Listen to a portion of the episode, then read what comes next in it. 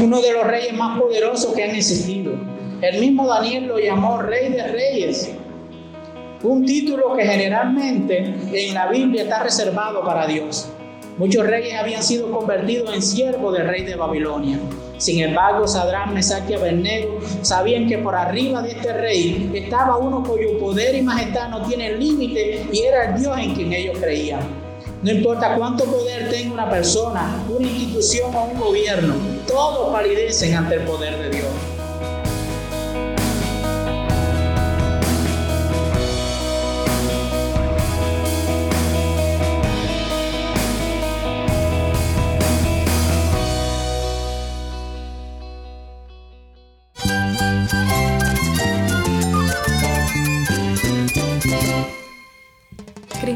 Cristo es mi todo. Cristo es el Rey del universo, es quien guía nuestras vidas. Él es grande y amoroso. Él es real. Solamente Jesucristo es nuestro Señor y Salvador. Es mi guía quien me fortalece. En Cristo Jesús hay esperanza, hay paz. Y nuestro Dios es un Dios de rescate. Estás escuchando a El Faro de Redención. Cristo desde toda la Biblia para toda Cuba y para todo el mundo. Hola, soy el pastor Daniel Warren. Gracias por acompañarme aquí en El Faro. Hoy regresamos a una serie recurrente, Predicaciones desde Cuba. Regularmente aquí en El Faro presentamos sermones de nuestros amados amigos y pastores en Cuba, pues siempre deseamos compartir la voz del pueblo de Dios en Cuba con todo el mundo. Hoy vamos con el pastor Virnilio Gamboa, de la Iglesia Evangélica Independiente en Placetas, Cuba. ¿Habías pensado en esto? Que sea que estudie, trabaje, tengas un negocio, estás sirviendo a Dios y lo estás representando. A estos creyentes no les fue difícil tomar una decisión en este momento tan duro porque ellos sabían a quién servían y lo conocían bien. El pastor Virnilio trae este mensaje titulado Servimos a un Dios que puede librar, desde Daniel capítulo 3. Así que si tienes una Biblia, busca Daniel 3 y quédate conmigo para ver a Cristo en su palabra.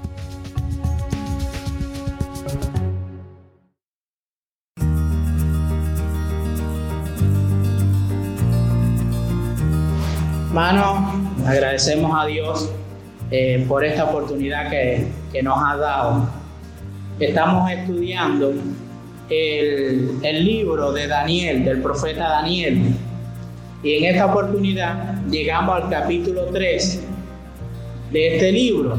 En esta oportunidad, mis hermanos, vamos a ver cómo el rey Nabucodonosor, él levanta una estatua, hizo una estatua de oro y la puso para que fuera adorada. Podría ser que esta idea le haya surgido de la interpretación del sueño por Daniel, donde la cabeza de oro de la imagen lo representaba él. Lo cierto es que reunió a todos aquellos que servían bajo su reino para la inauguración de la estatua.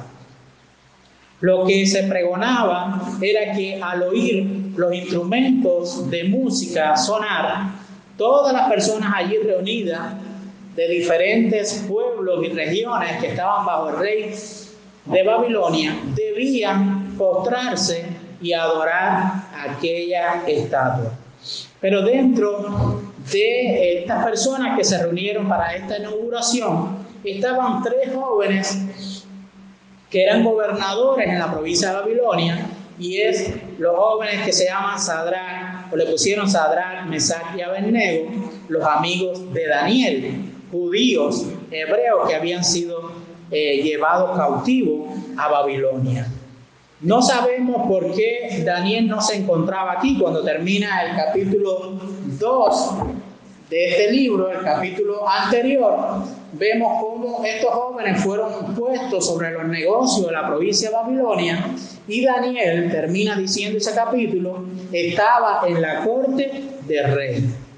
Por alguna razón, Daniel no estuvo presente en esta inauguración de esta imagen. Pero aquí estaban estos, estos tres jóvenes presentes y eh, cuando suenan los instrumentos de música, estos jóvenes no se postran y a adorar la imagen, por lo cual fue dado aviso al rey eh, sobre lo que pasaba con ellos y el rey se llenó de ira y los mandó a llamar y le dio otra oportunidad y le dice que iban a sonar de nuevamente los instrumentos para que ellos se postraran y adoraran aquella estatua. Y si no, iban a ser echados dentro de un horno de fuego ardiendo.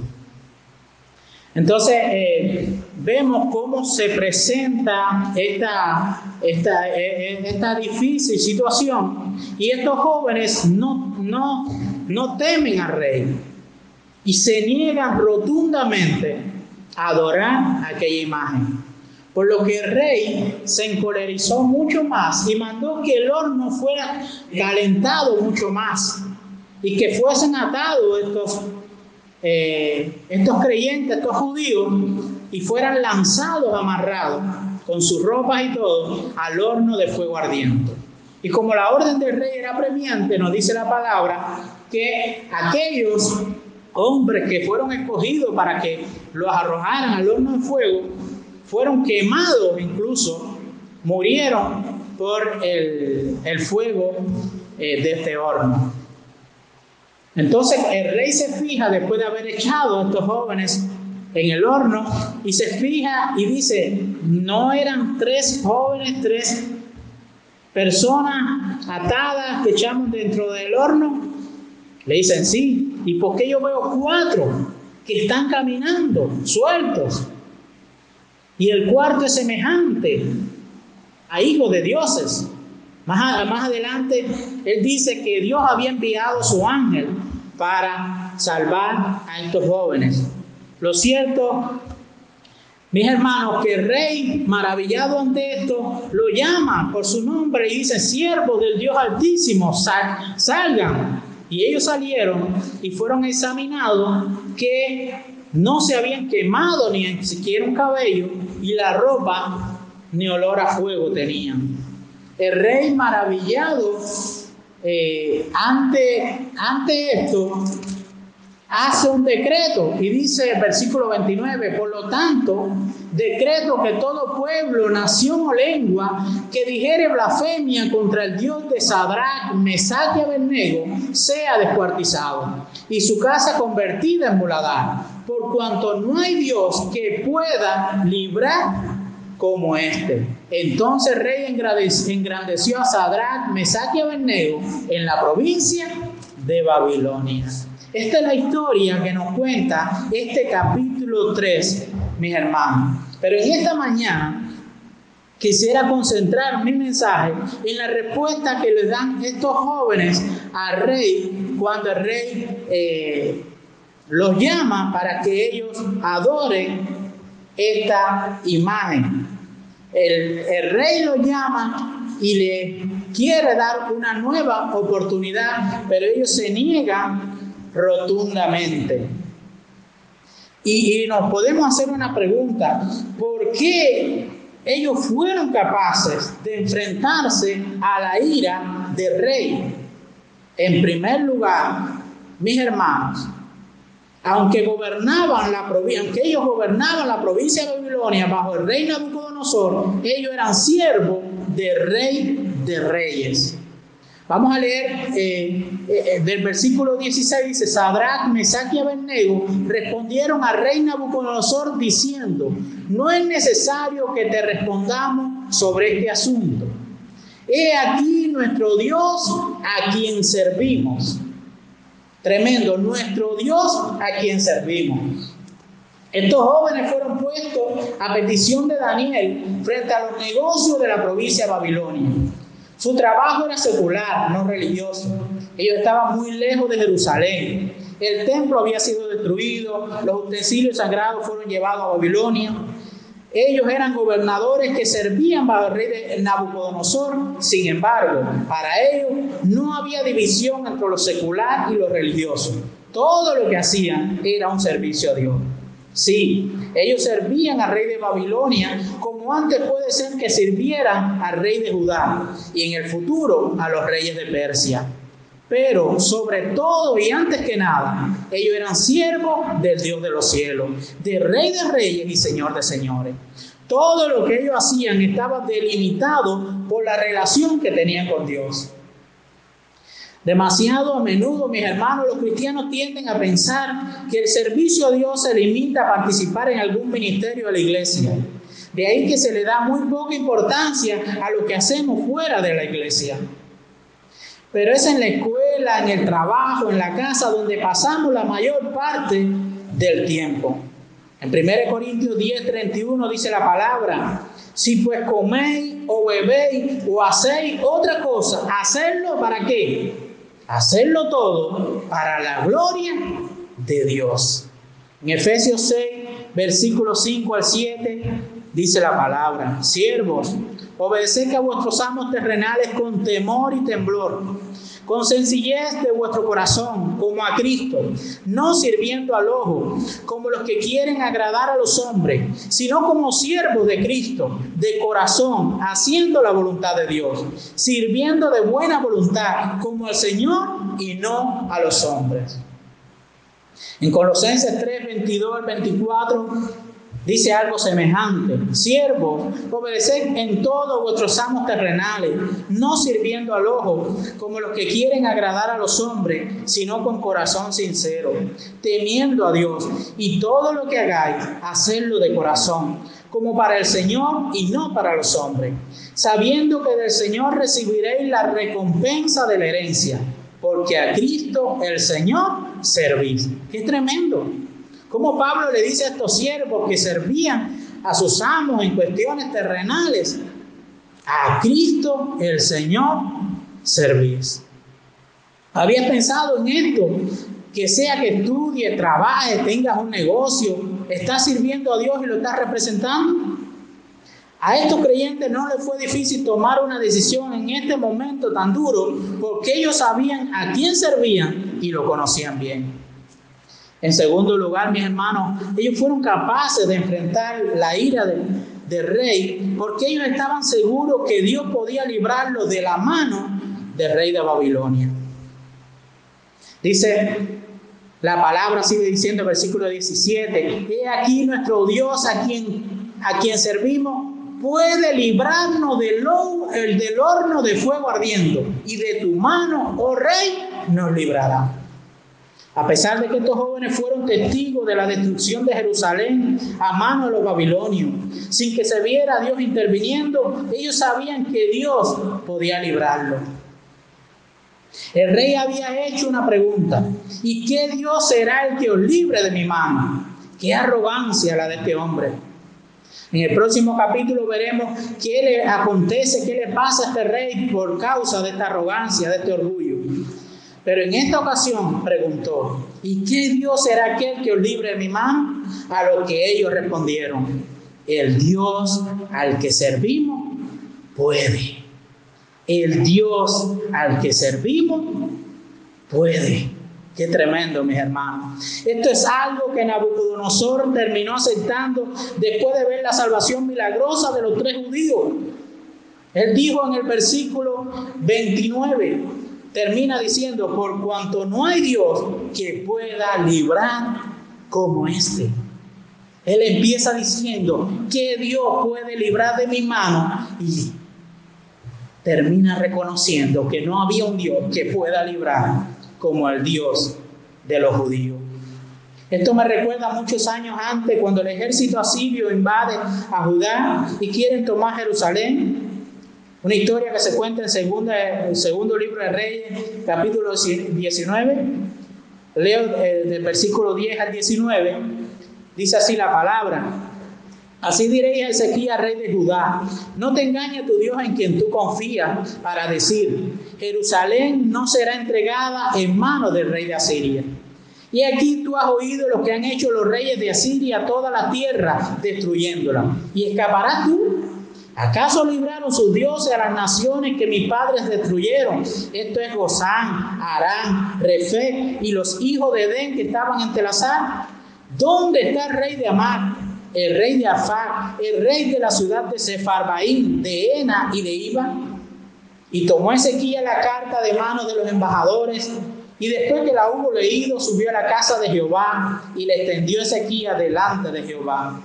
Y oró Ezequiel delante de Jehová diciendo, Jehová, Dios de Israel, que moras entre los querubines, solo tú eres Dios de todos los reinos de la tierra. Tú hiciste el cielo y la tierra. Inclina, oh Jehová, tu oído y oye. Abre, oh Jehová, tus ojos y mira, y oye la palabra de Senaquerí, que ha enviado a blasfemar al Dios viviente. Es verdad, oh Jehová, que los reyes de Asiria han destruido las naciones y sus tierras, y que echaron al fuego a sus dioses, por cuanto ellos no eran dioses, sino obra de manos de hombres, madera o piedra, y por eso lo destruyeron. Ahora pues, oh Jehová, Dios nuestro, sálvanos, te ruego, de su mano, para que sepan todos los reinos de la tierra que solo tú, Jehová, eres Dios. Y lo que hemos leído esta historia, sabemos de cómo Dios libró a Jerusalén de la mano de estos asirios. Es interesante ver, mis hermanos, continuando con esta historia, cómo Nabucodonosor al final del capítulo 2, 3 y 4 va reconociendo atributos o cualidades de Dios. Al final del capítulo 2 dice en el versículo 47, el rey habló a Daniel y dijo, ciertamente Dios, de vuestro, el Dios vuestro es Dios de dioses y el Señor de los reyes y Señor de los reyes y el que revela los misterios. Pues pudiste revelar este misterio. Al final de este capítulo Llama a los amigos de Daniel, de Daniel, siervo del Dios Altísimo, y termina diciendo, por cuanto no hay Dios que pueda librar como este. Y al final del capítulo 4 verán qué tremenda declaración con la experiencia que tiene Nabucodonosor en este capítulo 4. Realmente debía ser muy impresionante estar delante de Nabucodonosor, uno de los reyes más poderosos que han existido. El mismo Daniel lo llamó rey de reyes un título que generalmente en la Biblia está reservado para Dios. Muchos reyes habían sido convertidos en siervos del rey de Babilonia. Sin embargo, Sadrán, Mesach y Abednego sabían que por arriba de este rey estaba uno cuyo poder y majestad no tienen límite y era el Dios en quien ellos creían. No importa cuánto poder tenga una persona, una institución o un gobierno, todos palidecen ante el poder de Dios. No sé qué pudiera estar pasando en tu vida, en tu familia. Puede ser que estés enfrentando una situación que parece imposible, pero para Dios no hay nada imposible. Es más, su especialidad es lo imposible. Jesús le dio a sus discípulos cuando ellos le preguntaron quién podía ser salvo. Jesús le dijo, lo que es imposible para los hombres, ¿qué cosa? Es posible para Dios. Mira tu vida, tu matrimonio, tu familia, cualquier problema que tengas y dile, yo no puedo, pero el Dios al que sirvo puede. No pierdas la fe, la esperanza. Tú y yo tenemos un Dios al que nadie ni nada puede resistir. Y en tercer lugar, mi hermano, ellos pudieron enfrentar la ira del rey, porque su obediencia a Dios no dependía de lo que pudiera hacer por ellos. Ellos sabían que Dios podía librarlo, pero podía decidir no hacerlo. Hermanos, el hecho de que Dios pueda hacer algo no significa que lo hará. Dios no es solamente todopoderoso, soberano, también es sabio, justo. Él conoce todo lo que es y lo que pudiera haber sido. Dios podía haber impedido que los arrojaran al horno de fuego, pero decidió otra cosa. Dios podía haber impedido que Jesús fuera a la cruz, pero decidió no hacerlo y por eso tú y yo hemos alcanzado salvación. Dios podía librar a los cristianos de esta pandemia como hizo en Egipto con las plagas y el pueblo de Israel, pero decidió no hacerlo. ¿Qué vas a hacer si Dios no hace lo que espera que haga de la manera que quieres? ¿Qué vas a hacer? No sé qué vas a hacer tú, pero podemos ver lo que hicieron estos jóvenes le dijeron al rey, nuestro Dios puede librarnos, pero dice el versículo 18, y si no, si no nos libra, qué tremenda palabra. Y si no, sepas, oh rey, que no serviremos a tus dioses, ni tampoco adoraremos la estatua que has levantado. Dios quiere que nos sometamos a los gobernantes, pero esto está limitado por la voluntad de Dios. Siempre que la voluntad del hombre, de un gobierno, entre en conflicto con la voluntad de Dios, debemos obedecer a Dios antes que los hombres. Hermano, no podemos decir sí cuando claramente Dios está diciendo no. Hoy se nos quiere obligar a aceptar la ideología de género. Quieren que aceptemos que hay más de un tipo de familia. Quieren enseñar a nuestros hijos a que un matrimonio no solamente puede estar conformado por un hombre y una mujer, sino por dos hombres, por dos mujeres, etc. Al igual que Sadrán, Mesach y Abednego, se nos pide que nos inclinemos y adoremos a este ídolo. Hoy, al igual que ellos, debemos recordar a quién servimos, que nuestro Dios es más grande y poderoso que todo el poder humano, y estar dispuesto a morir si fuera necesario por defender nuestras convicciones. Hermano, esta historia termina con Dios librando a estos creyentes de morir quemados en el horno de fuego. Debemos estar agradecidos a Dios porque por medio del sacrificio de Cristo, hermano, nosotros, los que hemos creído, también somos librados del fuego del infierno. El rey Nabucodonosor acepta que el Dios de los hebreos es más grande que cualquiera de los dioses que él conocía. Que Dios nos continúe bendiciendo y que nunca perdamos la confianza en nuestro Dios, cuyo reino prevalece muy por encima de los demás reinos. Que Dios les bendiga.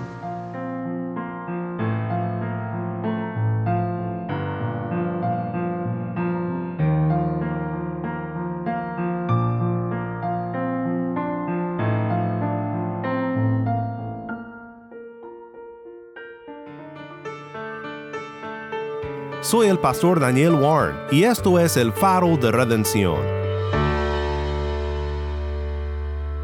Qué bendición fue oír de Virnilio Gamboa sobre nuestro soberano Dios que nos puede librar y salvar.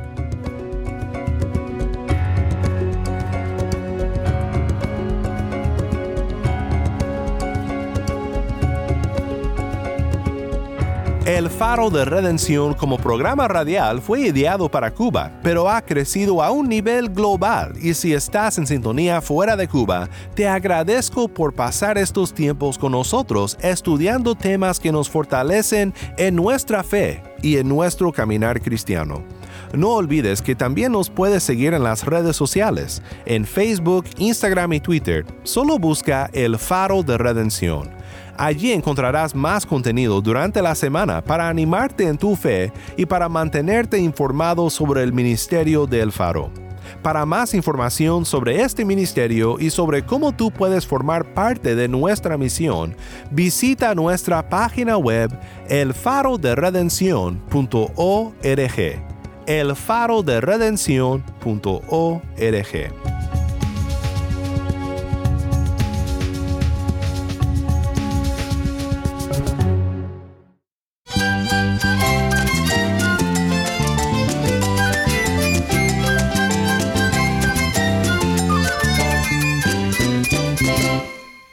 el pastor Daniel Warren. Te invito a que me acompañes mañana en esta serie Predicaciones desde Cuba. La luz de Cristo desde toda la Biblia para toda Cuba y para todo el mundo, aquí en el faro de redención.